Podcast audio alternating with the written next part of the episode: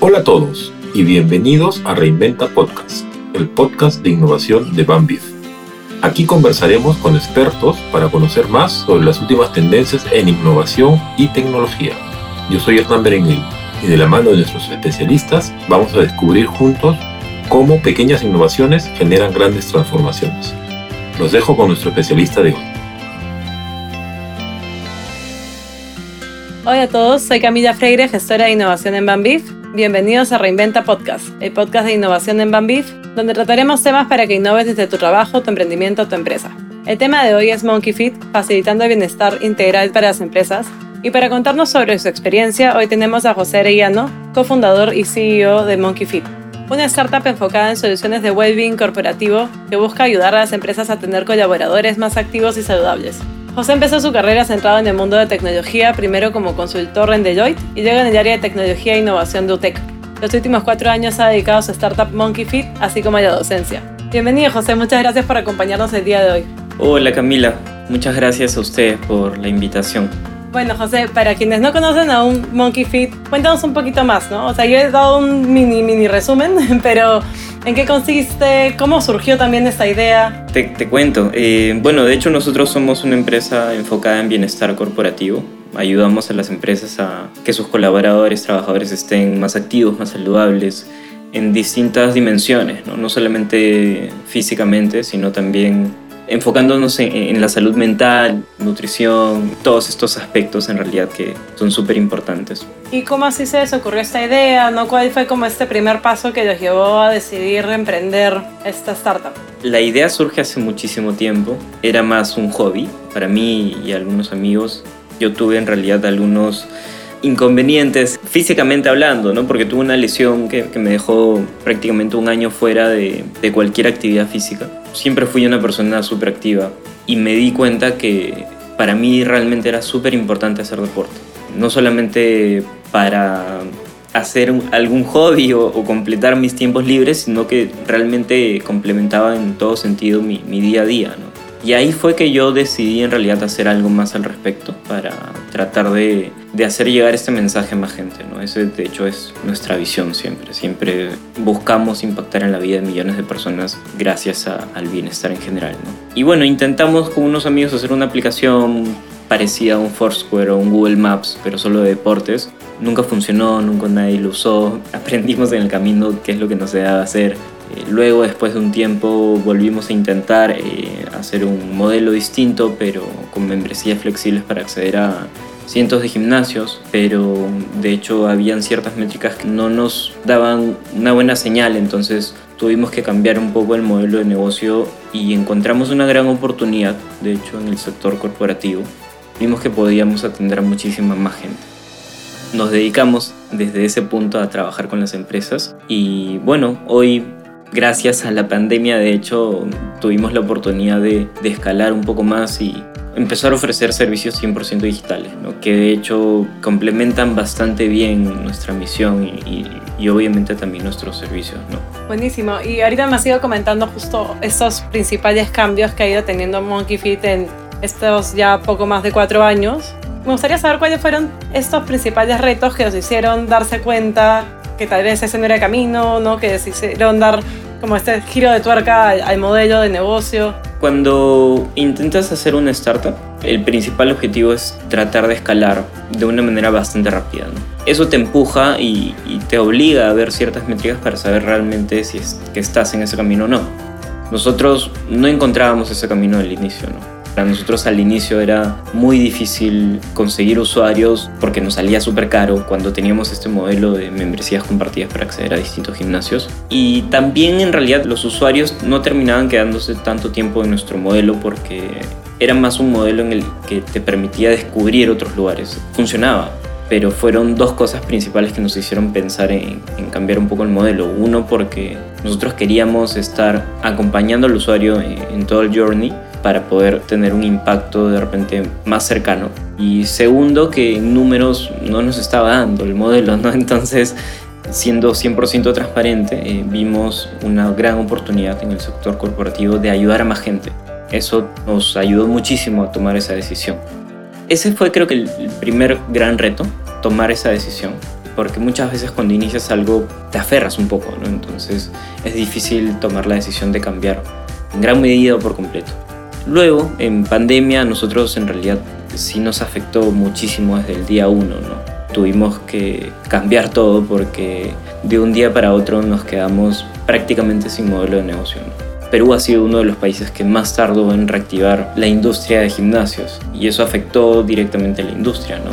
Pero nos dio una gran oportunidad también de, de adelantar proyectos que de hecho estaban en el roadmap y pudimos aprovecharlo bien, ¿no? El gran reto ahí fue nuevamente tomar una decisión, pero esta vez mucho más rápido. ¿no? Y, y, acá, por ejemplo, en el caso de la pandemia, ¿cómo fue un poquito esta experiencia de, de nuevo hacer todo este cambio, como dices, de forma rápida? ¿no? ¿Cómo, digamos, cuáles dirías que han sido los principales, tal vez, aciertos para lograr adaptarse rápidamente ¿no? y sacarle la vuelta justamente al, al contexto? Creo que el, el, decidir en base a lo que ya habíamos aprendido, y no solamente cuantitativamente, sino cualitativamente también, fue súper importante ponernos en el lugar primero de nuestros clientes y de nuestros partners también. ¿no? Lo, lo más difícil fue tomar la decisión sobre qué camino seguir, porque había muchísimas oportunidades elegimos lo que en realidad podría hacerse más rápido. Felizmente habíamos hecho varios experimentos de clases grabadas, conocíamos un tanto el, el camino el, solamente el haber hecho estos experimentos antes nos daba una ventaja de, qué sé yo, casi un mes en poder identificar o saber cómo hacerlo. Apostamos por eso porque sabíamos cómo hacerlo y porque sabíamos que iba a de alguna manera solucionar el problema que, que ya estábamos trabajando. ¿no? Ahora mencionabas que ustedes pudieron adaptarse rápido por ya, digamos, ciertos aprendizajes que habían venido teniendo. ¿Cuáles son estos? ¿no? ¿Cuáles son esas principales lecciones que se tienen no solo de la pandemia, sino de los últimos cuatro años ¿no? y de todos estos cambios y tropiezos que se han ido teniendo también a lo largo del camino? Creo que es súper importante seguir innovando siempre. ¿no? Y un ejemplo súper concreto para nosotros, queríamos hacer algo distinto, queríamos ofrecer dentro de la plataforma que te permitía acceder a clases presenciales en cientos de lugares un complemento digital para aquellos que querían quedarse en casa ciertos días. Queríamos que sea un complemento, sí, pero lo veníamos trabajando y era para nosotros experimentar. Y este aprendizaje nos sirvió desde el día uno de la pandemia porque sabíamos qué hacer. Pero como este hay muchísimos ejemplos, en el, moment, en el día actual no sirvan como podrían servir en 10 días o en un mes o en un par de meses. Esa es una lección. Otra que es súper importante también, la resiliencia, ¿no? Son muy pocos negocios que se construyen y que tienen éxito desde el día uno. Lo importante es seguir en el camino siempre y cuando creas que hay todavía posibilidad de, de, tener éxito, ¿no? Siempre también hay que estar claros y saber cuándo decir, ok, ya está aquí nomás. Igual creo que siendo emprendedor es como innato, pero, pero está bueno recordarlo siempre, ¿no? No, sí, me imagino. Y una pregunta que me quedó un poquito en el tintero era, ¿cómo llegan a este modelo B2B? ¿no? O sea, me mencionabas que se dieron cuenta que el modelo corporativo era el que les funcionaba, pero ¿cómo llegan a eso? En realidad llegamos porque siempre estuvimos súper atentos a, a, lo que se hacía regionalmente, mundialmente, y vimos que el modelo también funcionaba de forma corporativa. Nosotros habíamos intentado, pero habíamos intentado haciendo lo típico, descuentos, estar en la cartera de beneficios de las empresas y de cuponeras, etc. Y no, nunca nos funcionó. Entendimos que haciendo que la empresa sea parte de esto, invirtiendo en esto, el éxito era totalmente distinto. La adhesión de parte de los usuarios, de los trabajadores, de los colaboradores era totalmente distinta. ¿no? Y, y, eso es lo que hizo la gran diferencia. ¿no? Llegamos probando también, ¿no? Porque no fue tampoco que hicimos un estudio de mercado y ya. Para nosotros siempre ha sido mucho más rápido y efectivo ir probando en el camino, ¿no? Hay cosas que puedes validar mucho más rápido haciendo experimentos, empezando a vender. Nosotros sabíamos, por ejemplo, que el proceso comercial en empresas son largos. Entonces dijimos, ok, empecemos a vender y para cuando cerramos la primera venta ya vamos a tener esto listo porque sí había que hacer varios cambios, ¿no? Obviamente vas a vender y, y, tienes que tenerlo todo listo porque es distinto trabajar con una empresa directamente que con el público en general, ¿no? Porque desde el día uno, aunque todavía no hayas implementado algo, necesitas tener algo sólido. Pero efectivamente hicimos eso, tratamos de cortar tiempos así, nos funcionó. Yo no tenía ni idea de cómo vender. Y hemos también estado cerca de mucha gente que conocía el camino, ¿no? Eso también es súper valioso, ¿no? Y, este, digamos, círculo de apoyo de, de, otras personas que han emprendido antes, eh, ¿son, digamos, personas cercanas a ustedes o, o estuvieron en algún espacio más de networking, ¿no? Que les permitió justamente tener este contacto. Sí, es súper importante hacer networking. En redes, inversionistas, por ejemplo, conociendo inversionistas que te puedan presentar a alguien. Finalmente, el tener tu, tu propia empresa, tu propio emprendimiento, te empuja a, orgánicamente a conocer más gente, ¿no? Porque siempre vas a querer resolver dudas y la forma más sencilla de resolver dudas es preguntándole a alguien que sepa cómo, cómo se resuelve la duda. ¿no? es, es, lo, es, lo, más lógico. El, el, no tener miedo a preguntar ayuda muchísimo. No, y, y además, de, de, hecho, te ahorras ciertos errores que alguien ya cometió, ¿no? Bueno, volviendo un poco a esta parte de, de digamos, de trabajo con empresas, justo revisaba la plataforma y el blog que tienen ustedes, ¿no? Y que hablan mucho de los programas de bienestar. Ya en este tiempo que vienen trabajando con las empresas, ¿cuál dirías que es este principal reto para desarrollar un programa de bienestar que tienen las empresas, especialmente ahora con, con el trabajo remoto? El balance es el principal reto, ¿no? Porque existe igual mucha carga laboral, existe mucha presión. Es difícil hacerle entender al usuario que vale la pena invertir tiempo en sí mismo para rendir mejor, para sentirse mejor, para estar bien y hacer las cosas mejor hay un principio de la percepción inversa de, del valor que puedas tener sobre algo. Entonces tienes un esfuerzo para hacer algo y tienes el valor que te da hacer este esfuerzo. Cuando uno, por ejemplo, hace deporte o empieza a meditar, el esfuerzo para hacer estas actividades es alto. Lo que tenemos a cambio de este esfuerzo alto es un valor bastante alto, mucho más alto. Nos sentimos mejor, nos duele menos el cuerpo, estamos más desestresados, pero cuando no conocemos el valor que hay a cambio de este esfuerzo, vamos a pensar que el esfuerzo es mayor que el valor. Entonces lo difícil es hacerle entender al usuario que existe una percepción errónea de lo que vas a entender a cambio, que vale la pena hacer el esfuerzo. Y ahí es donde aplicamos muchísimo la gestión de hábitos. Es más efectivo hacerle entender al usuario que lo ideal es hacer las cosas poco a poco. Es lo que te cambia el chip y es lo que hace que ya vayas en automático nuestros esfuerzos casi siempre están por ahí.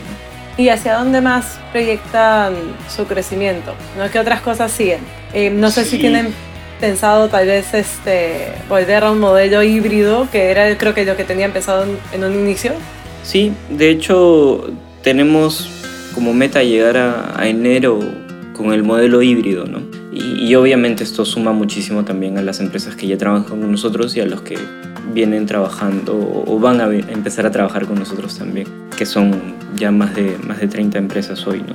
Pero sí hay un punto súper, súper importante que de hecho empezó como un experimento también. Tenemos un nuevo servicio que empezó siendo un experimento para nosotros. Monkey Health es un, dentro de Monkey Fit es un apartado que te permite conseguir reducir peso de forma efectiva en el tiempo, sin rebotes, eh, sin hacer trampa tampoco. Nosotros de hecho enfocamos el uso de la plataforma, tal cual la has visto, con el contenido para entrenar, para meditar, para hacer pausas activas, para comer mejor, para aprender. Todo esto sumado al acompañamiento directo y al soporte uno a uno de un especialista que está capacitado por nosotros sobre gestión de hábitos. Es un trato súper directo con alguien a quien puedes escribirle todos los días y quien te va a estar monitoreando para que puedas conseguir tus objetivos específicos.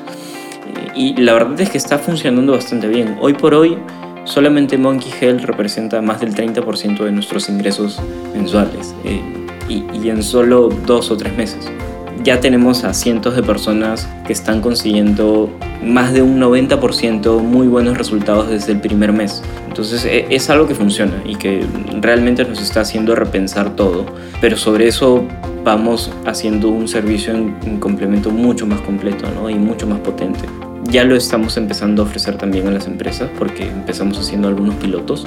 Pero la verdad es que la empresa tiene mucho ojo sobre este piloto que pronto dejará de ser un piloto porque funciona bastante bien. Justo lo que te decía antes, ¿no?